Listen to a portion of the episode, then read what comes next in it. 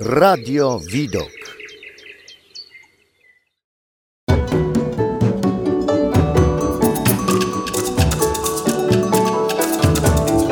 Obierze świat.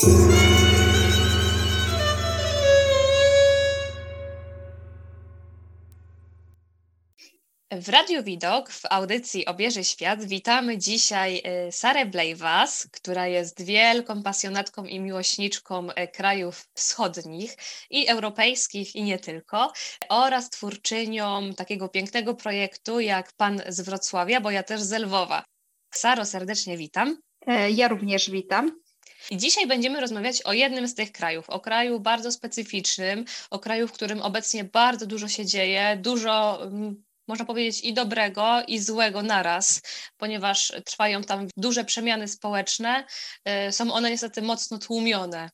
Y, będziemy oczywiście rozmawiać o Białorusi, ale żebyśmy mogli zrozumieć to, co dzieje się obecnie y, w tym kraju, to dlaczego ci ludzie są stale na ulicach, dlaczego są aresztowani, dlaczego to wszystko wygląda tak, jak wygląda, to myślę, że warto rozpocząć od tego, byśmy ten kraj lepiej zrozumieli, a oczywiście najlepszym nauczycielem tego, żeby zrozumieć jakieś dane państwo, czy naród jest poznać choć trochę jego historię. I całe szczęście mamy możliwość rozmowy z Sarą dzisiaj. Ja mam, ja mam taką przyjemność, e, która na pewno o tej historii trochę nam powie. Jeśli chodzi o samą Białoruś, to y, myślę, że, że właśnie często patrzymy na Białoruś bardzo stereotypowo, to też przez pryzmat tego, że jednak Białoruś była częścią Związku Sowieckiego, była republiką, chociaż nie wiem, jak e, wielu słuchaczy wie, że była państwem, który zakładał e, Związek Sowiecki, bo, to, e, bo Związek Sowiecki został założony przez właśnie Rosję, Białoruś, Ukrainę i wtedy była Republika Zakaukazia. Tam do tej republiki wchodziły mm, takie kraje jak Gruzja, Azerbejdżan i Armenia. Później właśnie ta republika się rozpadła, ale wracając już do Białorusi, to jeszcze na początku chciałabym powiedzieć właśnie, że to jest kraj właśnie e, pewnych takich może kontrastów, tak, bo, bo my, osoby, które były na Białorusi mogą zobaczyć, że jest to kraj niezwykle też rozwinięty, tutaj mam na myśli IT, ale też e, od tej sfery takiej właśnie historycznej, to jest kraj, który zachował bardzo dużą symbolikę właśnie, która pochodzi ze Związku Sowieckiego. I to myślę, że jest e, rzeczą, która może, e, może zaskakiwać, tak? bo mamy i pomniki e, różnych przywódców, którzy kreowali Związek Sowiecki. I mamy też symbolikę, bo flaga, którą Łukaszenka w referendum zmienił, to jest flaga, która bardzo mocno nawiązuje do flagi Białoruskiej Socjalistycznej Republiki Sowieckiej, bo tam tak naprawdę tej fladze, którą mamy, czyli tej czerwono-zielonej z ornamentem, to usunięto sierp i młot, tak, e, z tej e, właśnie flagi e, tej Republiki Socjalistycznej Białorusi. No i dodano właśnie, aha, no i też gwiazdę usunięto i dodano właśnie ten or, ornament po boku. I to jest ta flaga, która została przyjęta w drodze referendum, e, które odbyło się już po pierwszych, e, po pierwszych wyborach na Białorusi, w, e, które miały miejsce w 1994 roku. I myślę, że to był kluczowy, kluczowy rok dla Białorusi. Też nie chcę tak daleko wybiegać w historię, tak, bo moglibyśmy jeszcze mówić też o Wielkim Księstwie Litewskim, ale myślę, że żeby zrozumieć te protesty, które są, to myślę, że trzeba się właśnie pochylić nad rokiem 94, bo wtedy to Łukaszenka e, dochodzi do władzy i to są jedyne wybory, które wygrał prawdziwie. Wręcz mówi się, że jego właśnie kontrkandydaci trochę mu odjęli tych punktów, w sensie trochę sfałszowali wtedy na jego niekorzyść. Mówi się, że w pierwszej turze prawdopodobnie trochę mu odjęto, żeby nie wygrał właśnie w pierwszej turze. Liczono być może, że w drugiej turze coś się stanie, że Łukaszenka przegra, tak? Chociaż on wygrał chyba tą drugą turę w 94 E, mając około 80% poparcia. A to też dlatego, że krótko przed e, wyborami zasiadał w takiej komisji do spraw walki z korupcją. No i e, Łukaszenka tak naprawdę wykorzystał tą komisję, ponieważ w Radzie Najwyższej Białorusi nikt nie chciał zostać przewodniczącym tej komisji, a Łukaszenka wszędzie się właśnie zgłaszał i został tym przewodniczącym. I, po, i, i jakby na tym zbudował też swój potencjał właśnie wyborczy, bo on nie był e, człowiekiem dosyć rozpoznawalnym do tego momentu.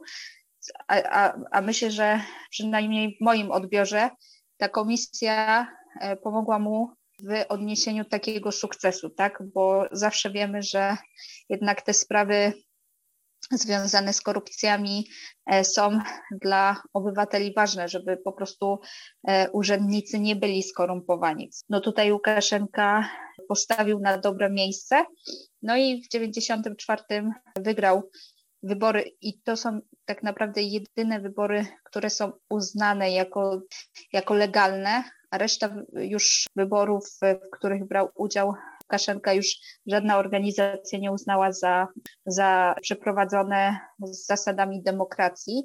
Więc tutaj e, niestety właśnie już myślę, że Łukaszenka po roku zaczął niestety pokazywać tą swoją gorszą stronę, bo właśnie wracając do tych symboli, w 1995 roku zmienił symbole.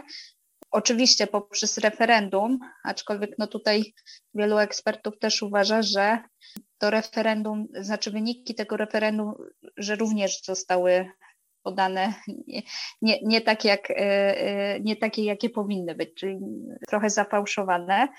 To może też być, zaczyna dowód tego, że one były jakoś zafałszowane, jest to, że opozycja, czy też teraz się mówi demokratyczne środowiska e, na Białorusi, e, używają flagi biało-czerwono-białej i też e, herbu pogoń. I właśnie to jest związane z tym, z historią Białorusi, czyli że Białoruś należała do Wielkiego Księstwa Litewskiego, bo to, są, to jest symbolika właśnie z tamtego okresu i tu też od razu może powiem, że to nie oznacza, że, Biało, że Białorusini chcieliby zostać przyłączeni do Litwy, bo czasem się też zdarzają takie pytania, czy, czy Białoruś chciałaby do Litwy ze względu na, te, to, na tą symbolikę.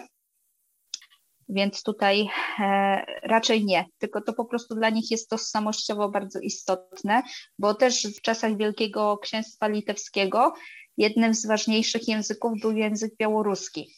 Łukaszenka niestety właśnie, to jest druga sprawa, którą, no, którą pogrzebał. To, to jest język białoruski, ponieważ w tym samym referendum zapytał się, czy drugim językiem urzędowym na Białorusi może być y, rosyjski. No i tam też wyszło około chyba 80% według wyników, które zostały podane, 80% obywateli, którzy poszli na referendum, y, było za przyjęciem języka rosyjskiego jako języka właśnie e, urzędowego, więc mamy na Białorusi dwa języki urzędowe, chociaż jednak e, władza białoruska promuje, mam wrażenie, bardziej język rosyjski, więc jest bardziej dostępny.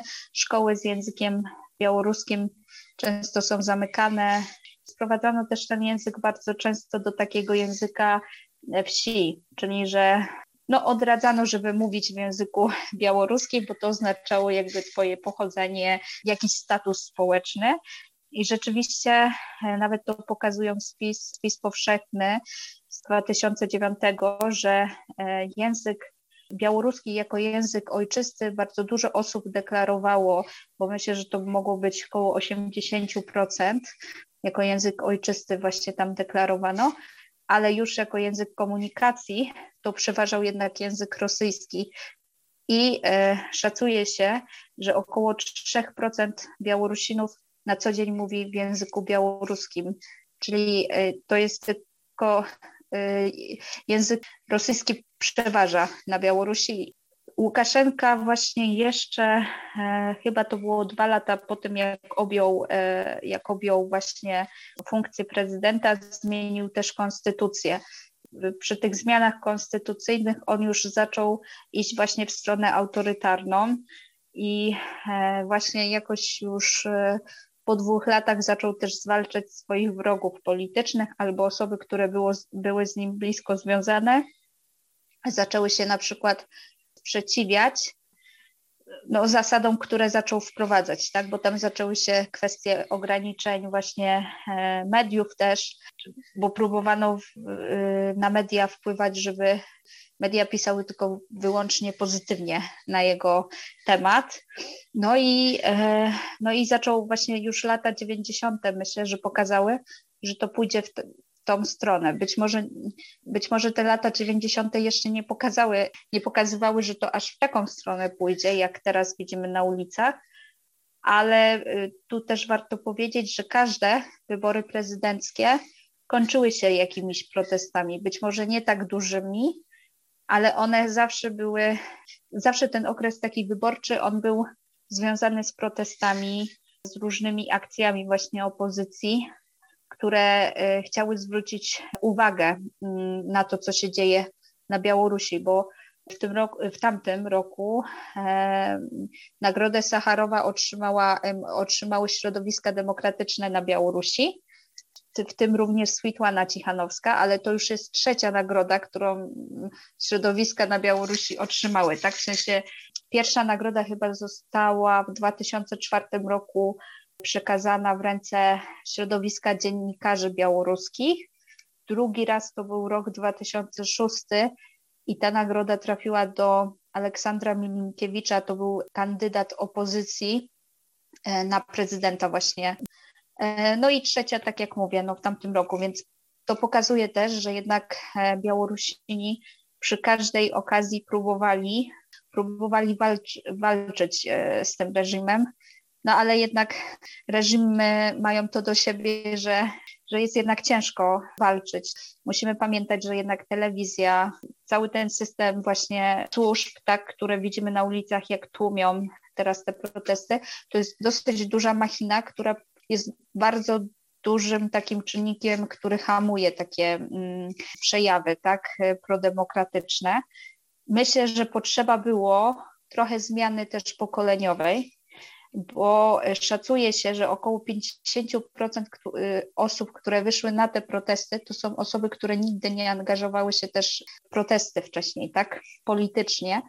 A to też jest związane z tym, że coraz więcej wychodzi osób, które urodziło się albo jakoś kilka lat przed rokiem 2000, albo już nawet po. I to są osoby, które nie pamiętają tego, że E, po każdej rewolucji i po każdych dosyć dużych zmianach dochodzi do zapaści gospodarczej, bo wszystkie republiki po e, rozpadzie Związku Sowieckiego niestety e, gospodarczo zaliczyły dosyć duży kryzys, tak? I lata 90. w, każdych, w każdej z republik tak naprawdę były latami walki z kryzysem i pokolenie osób, które to pamiętają, prawdopodobnie nie chciało po prostu no, tej zmiany też, tak? I tego się obawiało i być może te wcześniejsze protesty dlatego e, no, nie przyniosły takich skutków, tak?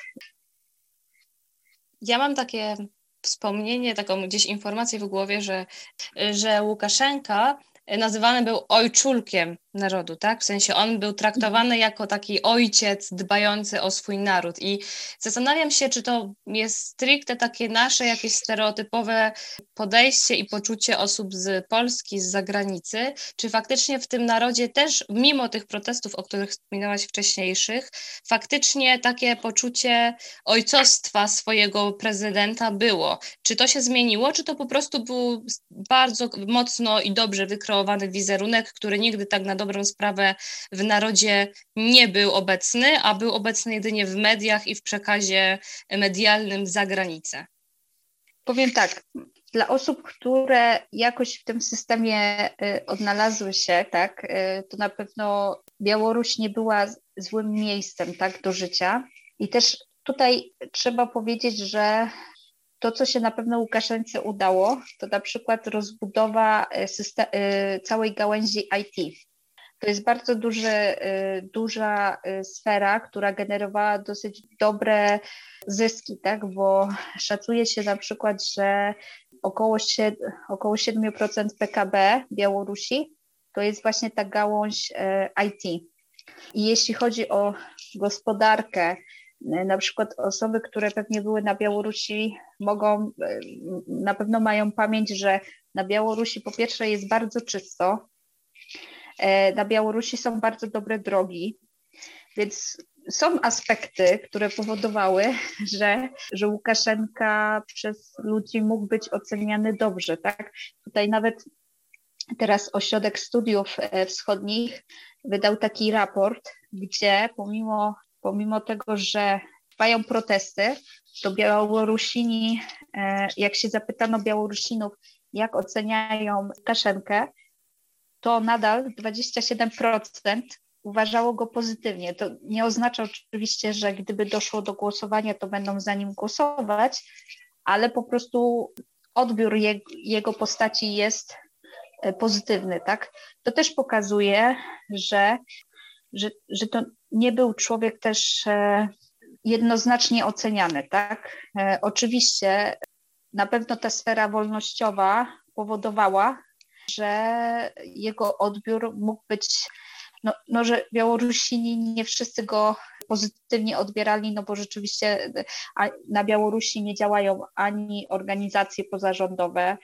Wolność prasy też e, do tej pory i, i, nawet teraz no, nie możemy mówić o wolności tak e, prasy, no bo wczoraj też był proces e, dwóch dziennikarek Bielsatu, które są oskarżone o organizację zamieszek, a one tak naprawdę były tam i relacjonowały e, te protesty, tak? Więc, więc z jednej strony masz rację, że, że, że, że e, był taki przekaz e, takiego ojczulka, ale ja się teraz tak rozmawiając z Tobą zastanawiam, czy to też nie był przekaz, który on sam budował. Czyli pokazywał, że a patrzcie, ten Zachód jest taki zepsuty. Też musimy pamiętać jednak, że kiedy kontroluje się media, łatwo jest e, kontrolować przekaz, tak? To też pokazało to, co e, ostatnie, ostatnia sytuacja z koronawirusem. On początkowo bardzo mocno chciał przekonać ludzi, że to jest wymysł z zachodu, to co się dzieje w sensie z koronawirusem, tak? Że tego koronawirusa nie ma, a że Zachód po prostu popada w pandemię, nie wiem, paniki, i tak naprawdę to za, wykończy Zachód, a nie, a nie koronawirus. Więc po prostu myślę, że bardzo dużo, y, znaczy ten przekaz, którym część z nas może, może mieć, czyli takiego ojca narodu, jest w większości jednak kreowana e, przez niego, bo nie wiem, czy jeśli się nie żyło zgodnie z tym systemem, czyli nie przymykało się oczu na pewne rzeczy, to czy ludziom się żyje dobrze, tak? Oczywiście, no mamy też, no też była dosyć duży odsetek ludzi, która mogła mieć e, pewien sentyment też za Związkiem Sowieckim, no a Łukaszenka czasem się mówi, że to jest już naprawdę człowiek bardzo sowiecki i tak filozoficznie, tak? Czyli ideowo to jest, na, powiedziałabym, że nie wiem, czy w Rosji jest ktoś tak osadzony właśnie e, ideowo w Związku Sowieckim jak Łukaszenka. Więc pewien sentyment może wynikać właśnie mm, z tego Związku Sowieckiego i, i tęsknoty, bo, bo wtedy też się, myślę, że wtedy się też może niektórym osobom lepiej żyło. No i y, na pewno osoby, które były jakoś powiązane z tym systemem obecnie, mogły go tak nazywać, tak? Y, no tylko pytanie jest takie, czy czy to było świadome, bo, bo, bo tak jak mówię, y, media są kontrolowane i no i niestety ten przekaz jest jeden. Mam pytanie o przepływ informacji w internecie. Jak wygląda sytuacja, że tak powiem, internetowa z możliwością dostępu do mediów społecznościowych, do jakichś alternatywnych źródeł, źródeł informacji? No to myślę, że y, dobrym przykładem jest to, co się działo zaraz po wyborach, bo na kilka dni tak naprawdę internet został wyłączony. Na początku w ogóle jeszcze przed wyłączeniem internetu niektóre strony były blokowane, więc tam, więc tam była jakaś cenzura, tak? Wiem, że Bielsat też często miał problemy z nadawaniem właśnie tam na Białoruś. No i zazwyczaj, no zazwyczaj jednak ten internet e, no był w jakiś sposób kontrolowany. E, internet też był dobrym e, miejscem, gdzie można sprawdzić właśnie, znaczy znaleźć osoby, które się nie zgadzają też z tym reżimem, tak? Więc osoby, które publikowały różne rzeczy, które były anty, no to wiadomo, że też później mogły być narażone na różne procesy, różne problemy. Też trzeba powiedzieć, że osoby, które się sprzeciwiały e, przeciwko reżimowi, tak naprawdę nie tylko one traciły, znaczy traciły na tym, e, w sensie miały problemy, tak, ale często ich rodziny. To też był czynnik, który czasami odstraszał osoby, które się nie zgadzały z tym reżimem, żeby działać przeciwko niemu, no bo mogło to się też różnie skończyć dla ich rodzin. E, mogły zostać zwolnione z miejsca pracy, więc e, wachlarz był duży, ale wracając do internetu, no to no to niestety właśnie to te, te, protesty też pokazują, że albo można zablokować cały internet, czyli w ogóle, w ogóle po prostu wyłączyć możliwość e, korzystania z internetu, albo też, no tak jak mówię, no można, mogą być niektóre strony blokowane, tak?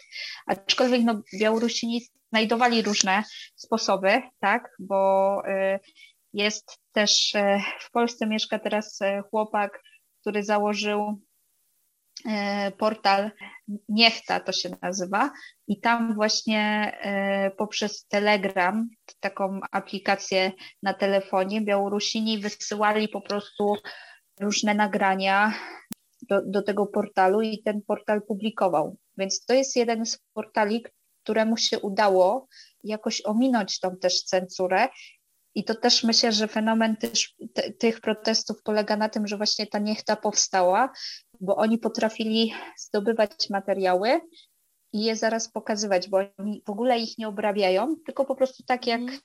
ludzie im wysyłają, tak publikują to, tak? Sprawdzają oczywiście, czy to rzeczywiście jest e, jakby prawdziwe, ale nic już później z tym nie robią. I to też pokazało, myślę, obywatelom Białorusi, jak ten system wygląda, tak? I to też myślę, że bardzo mocno, mocno wpłynęło na te obecne wybory. Jest też bloger Cichanowski, który obecnie jest w więzieniu, ale on jeździł po całej Białorusi i robił wywiady ze zwykłymi ludźmi. Pytał się, jak im się żyje. E, no i jednak ten obraz Białorusi był dosyć smutny i to też myślę, że myślę, że, że takie działania oddolne czasami no, spowodowały to, że, że, że no, mieszkańcy Białorusi zobaczyli, że jednak trzeba po prostu, trzeba coś zmienić. Też te zamknięcia już e, kandydatów e, na prezydenta spowodowały, że że dla ludzi to już było za dużo, tak? E, więc, więc no ale tutaj było pytanie o internet, więc na tym e, ale, e, ale, ale przechodzisz płynnie do kolejnego tematu, do kolejnego pytania, chociaż myślę, że część już, częściowo już na nie odpowiadałyśmy, odpowiedziałaś w, tym, w tej historii. Mianowicie chciałam zapytać, jeśli jest w ogóle taka możliwość, o określenie specyfiki narodu białoruskiego. Zadaję to pytanie z jednego powodu. Cały czas w głowie mam informację, która obiegła świat, mówiącą o tym, jak zaczęły się protesty na Białorusi w 2020 roku. I obiegło świat chyba zdjęcie, informacja, że Białorusini e, oczywiście te protesty organizowali w sposób pokojowy, a co więcej w tak pokojowy, że nawet wchodząc na ławki i protestujący ściągali obuwie. To się też pokryło z protestami w innych państwach, gdzie e, te obrazki były całkowicie inne, całkowicie sprzeczne i jeszcze ten kontrast dodatkowo pokazywał, jak różni się to, to społeczeństwo mm, od tych na przykład zachodnich. No i teraz właśnie pytanie, czy jakoś w ogóle ten naród można opisać, scharakteryzować? No, ja myślę, że zawsze, zawsze mi takie pytania e, sprawiają dosyć trudność, bo e, staram się, staram się nigdy nie mówić, że jakiś naród ma jakąś pewną cechę, ale no tutaj rzeczywiście no Białorusini pokazali, że, są tak, że cały naród prawie jest taką pewną oazą spokoju, bo rzeczywiście początkowo te protesty, jak się zaczęły, czyli zaraz po ogłoszeniu wyników, to wszyscy mówili, że to będzie maj, że to coś będzie na wzór Majdanu. I początkowo, to chyba drugiej nocy zaczęto gdzie nie gdzie budować barykady i rzeczywiście to trochę zaczę, zaczęło i, znaczy iść w tą stronę. Myślę, że osoby, które to obserwowały, zaczęły trochę się bać, bo Majdan i inne rewolucje, no one jednak bardzo dużo osób, znaczy spowodowały, że bardzo dużo osób albo straciło życie, albo było rannych.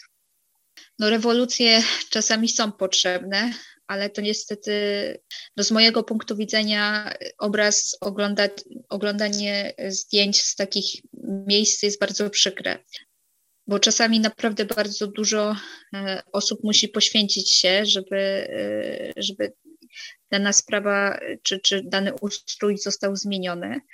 Białorusini, no tutaj wykazali się bardzo dużym spokojem i uważam, że to też jest przejaw bardzo dużej inteligencji, w sensie takim, że mogę, o, myślę, że oni się trochę, patrząc, nie wiem, na Ukraińców, e, nauczyli, że, e, znaczy obserwując to, zobaczyli, że czasami może użycie siły nie jest też e, jedyną, jedyną rzeczą, którą, która jest jak gdyby, e, e, że to jest ostateczność, tak? Bo mam wrażenie, że służby też chciały bardzo, bardzo mocno prowokowały Białorusinów, żeby jednak ktoś użył tej siły. Oczywiście pewnie Pewnie jakieś przypadki są, tak? Ale jak na tą skalę okrucieństwa, jakie zastosowały służby białoruskie, to naprawdę, tak jak mówisz, no bo są obrazki, gdzie Białorusini zdejmują buty i wchodzą na ławki. Ja też słyszałam o Białorusin, e, o tym, że Białorusini robili grupy osób, e, znaczy organizowali grupy wolontariuszy, którzy chodzili i sprzątali po protestach. Y, na przykład, nie wiem, jak w niedzielę był protest na jakichś polach w Mińsku, to, to później były jakieś grupy, które dbały o porządek, tak? No i rzeczywiście nawet tam była taka dyskusja, bo początkowo też yy, próbowano próbowano dopisać do tych protestów to hasło Belarusian Lives Matter, tak? Yy, a wiemy, a wiemy, że to trochę nawiązywało do sytuacji, która miała miejsce w USA, i te protesty, gdybyśmy porównali, to całkowicie, całkowicie inny żywioł, prawda? Ale myślę, że, że to y, myślę, że y, znaczy ja wierzę, że ten sposób protestów y, wreszcie dla Białorusinów okaże się zwycięskim, tak? Bo myślę, że oni też pokazali, że pomimo, że ktoś, znaczy Łukaszenka, pomimo, że Łukaszenka traktował ich naprawdę źle, że mają pewną godność i nie używają przemocy, bo ja, ja też bym powiedziała, że mm, powiedziałabym, że ta przemoc, która jest ze strony znowu sił e, służb białoruskich, dla mnie jest okazem też takiej e, słabości. No bo co można zrobić człowiekowi, który tylko po prostu wychodzi i chce pokazać, że nie podoba mi się. I mówi tylko, i śpiewa, i tak naprawdę prosi odejść. No, użycie siły wobec takiej osoby no jest chyba taką ostatecznością takiego, takiej bezsilności i takiej trochę przegranej, e, bo, bo, bo ci ludzie, pomimo że wobec nich stosuje się taki terror, oni nadal wychodzą, tak? Nadal walczą i nie boją się, e, więc myślę, że myślę, że tutaj jest naprawdę, ja bardzo podziwiam Białorusinów i czasami trochę nawiążę do naszego, e, do naszej sytuacji. Czasami powiedziałabym, że zazdroszczę wręcz, bo chciałabym, żeby było takie opanowanie, chociaż z jednej strony, tak? Bo to jest też, myślę, dosyć duża inteligencja. Łukaszenka jednak rządzi 26 lat, w tym roku już 27 i gdyby nie pewne zwroty w historii, to naprawdę mógłby być bardzo dobrze rozwinięty kraj. Myślę, że Białorusini też e, pod tym względem takim światopoglądowym byliby bardzo, nie wiem, europejscy, ale w ogóle takimi ludźmi bardzo światłymi. bo to jest bardzo kreatywny też naród i e, ta sfera IT pokazuje, że to jest naród, który jeśli się da mu możliwości, to jest w stanie przekuć naprawdę te możliwości w bardzo duży sukces, tak? Bo e, osoby, które pracowały pod Mińskiem, one pracowały dla firm nowojorskich, często dla całego świata, tak? Bo tutaj, nie wiem, firma Wargaming czy Viper, no, to, jest biał, to są firmy, które się tam narodziły. I to pokazuje, że gdyby kraj nie był krajem autorytarnym, oni często naprawdę odnosiliby na wielu polach sukcesy. No i nagle, no jednak się nie udaje to, no bo jest Łukaszenka. Oni pomimo tego, że są tą sytuacją zdenerwowani, wychodzą na ulicę, ale wychodzą z taką klasą, tak? Więc dlatego, dlatego właśnie życzyłabym sobie, żeby może nawet nie u nas tylko, ale żeby wszędzie, e, wszędzie, żeby tak było, bo to też jest szacunek dla osób, które na przykład jeszcze tego w ogóle nie czują, tak? Bo wiadomo, są osoby, które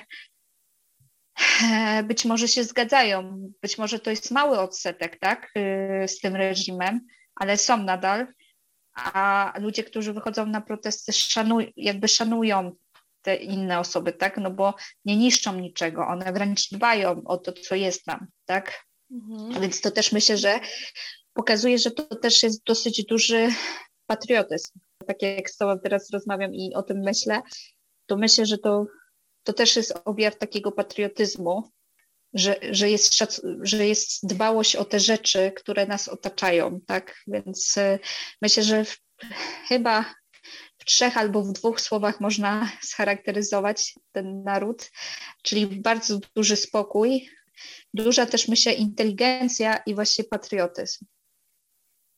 Mhm. Myślę, że większość z naszych słuchaczy wie, jaka sytuacja obecnie panuje na Białorusi. Też podczas naszej rozmowy taki rys padł, więc, więc tutaj mam nadzieję, że jest ta sytuacja większości znajoma i powinna być. Y, no ale pytanie rodzi się takie, jak my, y, którzy nawet nie mieszkamy blisko y, granicy z Białorusią, Białorusinom, którzy walczą o swoje prawa, o swoją wolność, innym i obywatelom, którzy również przy tej okazji mają wiele problemów i wiele trudności. Jak tym wszystkim osobom możemy pomóc? Czym w ogóle możemy pomóc? Czy są jakieś sprawdzone sposoby tej pomocy, komunikacji, mm. które y, dadzą nam takie poczucie, że faktycznie to, co robimy, ma jakiś wpływ i faktycznie jest dobre i pomocne dla tych osób? Ja zacznę od takiej sfery, może takiej wspierającej też na odległość, czyli żeby mówić też o tym, bo w różnych mediach to różnie już bywa, ponieważ e, to jest protest, który trwa już pół roku, bo 9 lutego właśnie było, e, minęło pół roku. Te protesty też e, na pewno nie mają takiej, takiej, takiej skali, jak miały na początku, ale to nie oznacza, że one nie mają siły, żeby ten ustrój rzeczywiście zmienić.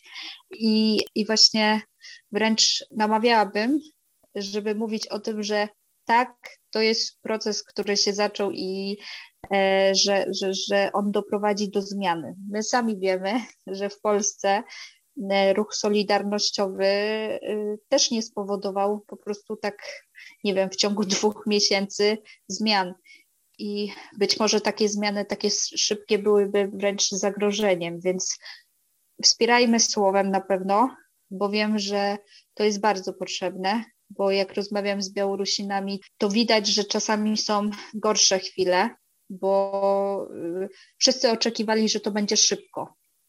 E, więc trzeba po prostu mówić i wspierać ich dobrym słowem.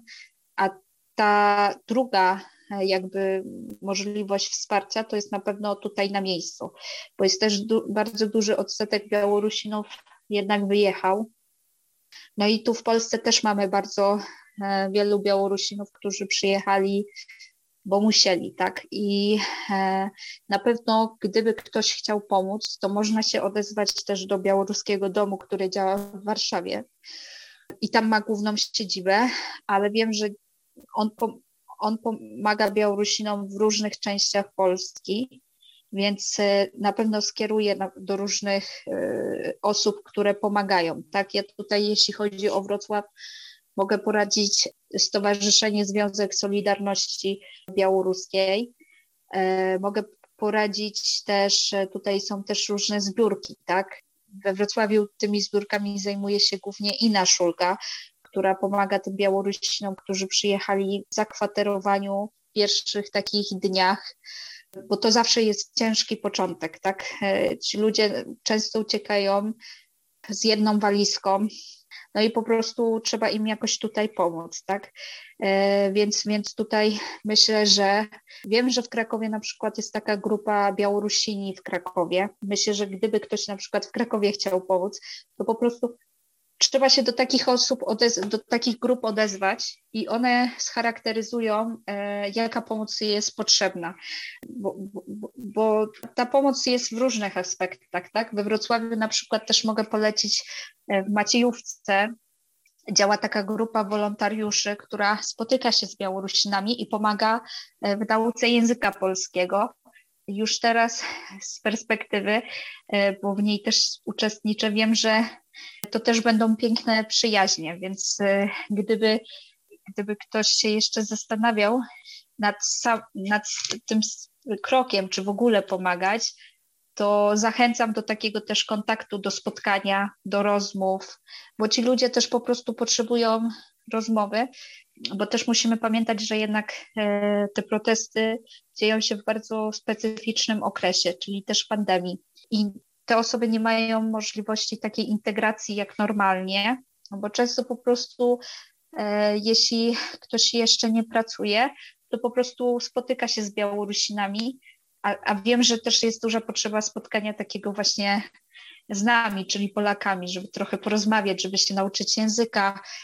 Więc e, myślę, że warto się odzywać do różnych grup, które działają w danym e, mieście, i wtedy, y, i wtedy poznać po prostu potrzeby, tak? bo to są potrzeby nauki języka, to są potrzeby poznania miasta, to też są potrzeby czasami jakieś materialne, tak? bo, bo często też są jakieś zbiórki. Tutaj też polecę Białoruski Dom, bo na tej stronie Białoruskiego Domu można znaleźć informacje odnoszące się do tych zbiórek. Wiem, że na Białosacie też są odesłania do zbiórek. Tutaj głównie będą to zbiórki na grzywne dla dziennikarzy, ale to też jest niezwykle, ważne, bo e, dziennikarze Białostatu to są e, osoby, które często dostają jakieś właśnie grzywne za, za swoją działalność, więc to też jest warto e, dziennikarzy Białostatu wesprzeć. No i chyba to wszystko, tak? E, ale myślę, że e, myślę, że najbardziej właśnie pomożemy, kiedy tak trochę spędzimy czasu z tymi osobami mieszkającymi, które tu przyjechały, bo one naprawdę też tego potrzebują, tak? To są też osoby, które przeszły różne rzeczy i, i jakbym mogła e, też e, poradzić, to czasami też może, ja wiem, że czasami jesteśmy ciekawi, e, bo dla nas to jest całkowicie inny świat i ciekawi nas, jak to wygląda z perspektywy osoby, która, która brała udział w takich protestach, ale czasami może też naszej znajomości nie zaczynajmy właśnie od, od pytania się, jak wyglądają protesty, bo wiem, że te, te osoby często bardzo mocno przeżywają jeszcze raz na przykład różne mm, sytuacje, które no nie są dla nich e, miłe, Raczej to jest stresujące, bo to są też wspomnienia z różnych przesłuchań, z różnych naprawdę takich bardzo stresowych dla nich sytuacji. Więc właśnie na początku myślę, że warto właśnie nawet takie przyziemne rzeczy, pokazać miasto, przejść się e, z nimi, bo białoruski jest bardzo e, takim językiem podobnym do naszego, więc myślę, że też e, nie ma też, też nie trzeba się bać tej bariery językowej, a Białorusini też bardzo, bardzo dużo, du, dużo osób mówi po angielsku, więc myślę, że, że ta nić porozumienia językowego będzie. Więc, więc tak, no, te trzy sposoby, które podałam, myślę, że, że to są takie główne. E, oczywiście no, polecam na Facebooku śledzić właśnie Białoruski Dom w Warszawie i tam na bieżąco są e, informacje odnośnie tego, jak można pomóc. Dziękujemy za te wszystkie informacje, za, e, za to, że mogliśmy się dowiedzieć, jak też my możemy działać i też Państwa zachęcam do tego, żeby te strony podane przez Sarę odwiedzić, sprawdzić e, i przede wszystkim po prostu o Białorusinach nie zapominać, żeby nie czuli się, że są osamotnieni, bo świat ruszył i zajmuje się swoimi sprawami, a o nich po prostu już nikt nie pamięta. O to serdecznie apelujemy e, i myślę, że Państwo też rozumieją i mają to teraz, zwłaszcza po tym wywiadzie również, E, w swoich głowach i w sercach. Ja, Saro, Tobie w imieniu swoim i wszystkich słuchaczy bardzo dziękuję za Twój czas, za to, że podzieliłaś się swoją ogromną wiedzą i e, swoją pasją do też krajów e, wschodnich, e, do Białorusi również. Mam nadzieję, że spotkamy się również w innym odcinku audycji, żebyśmy o tych trochę państw, którymi się interesujesz i które można zakwalifikować jako wschodnie, jest jeszcze trochę, więc i tematów, które możemy poruszyć, jest jeszcze bardzo dużo dużo. Rozmowa z Tobą była to wielka przyjemność, więc mam nadzieję, że przyjmiesz zaproszenie do radia na kolejne spotkanie, na kolejny wywiad i będziemy z Państwem również mogli się spotkać e, już niebawem. Dziękuję bardzo i z miłą chęcią. Trzymajcie się ciepło i do usłyszenia.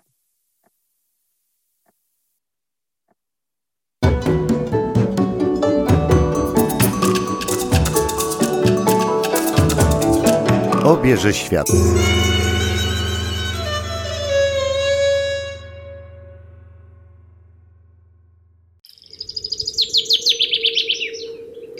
Radio Widok.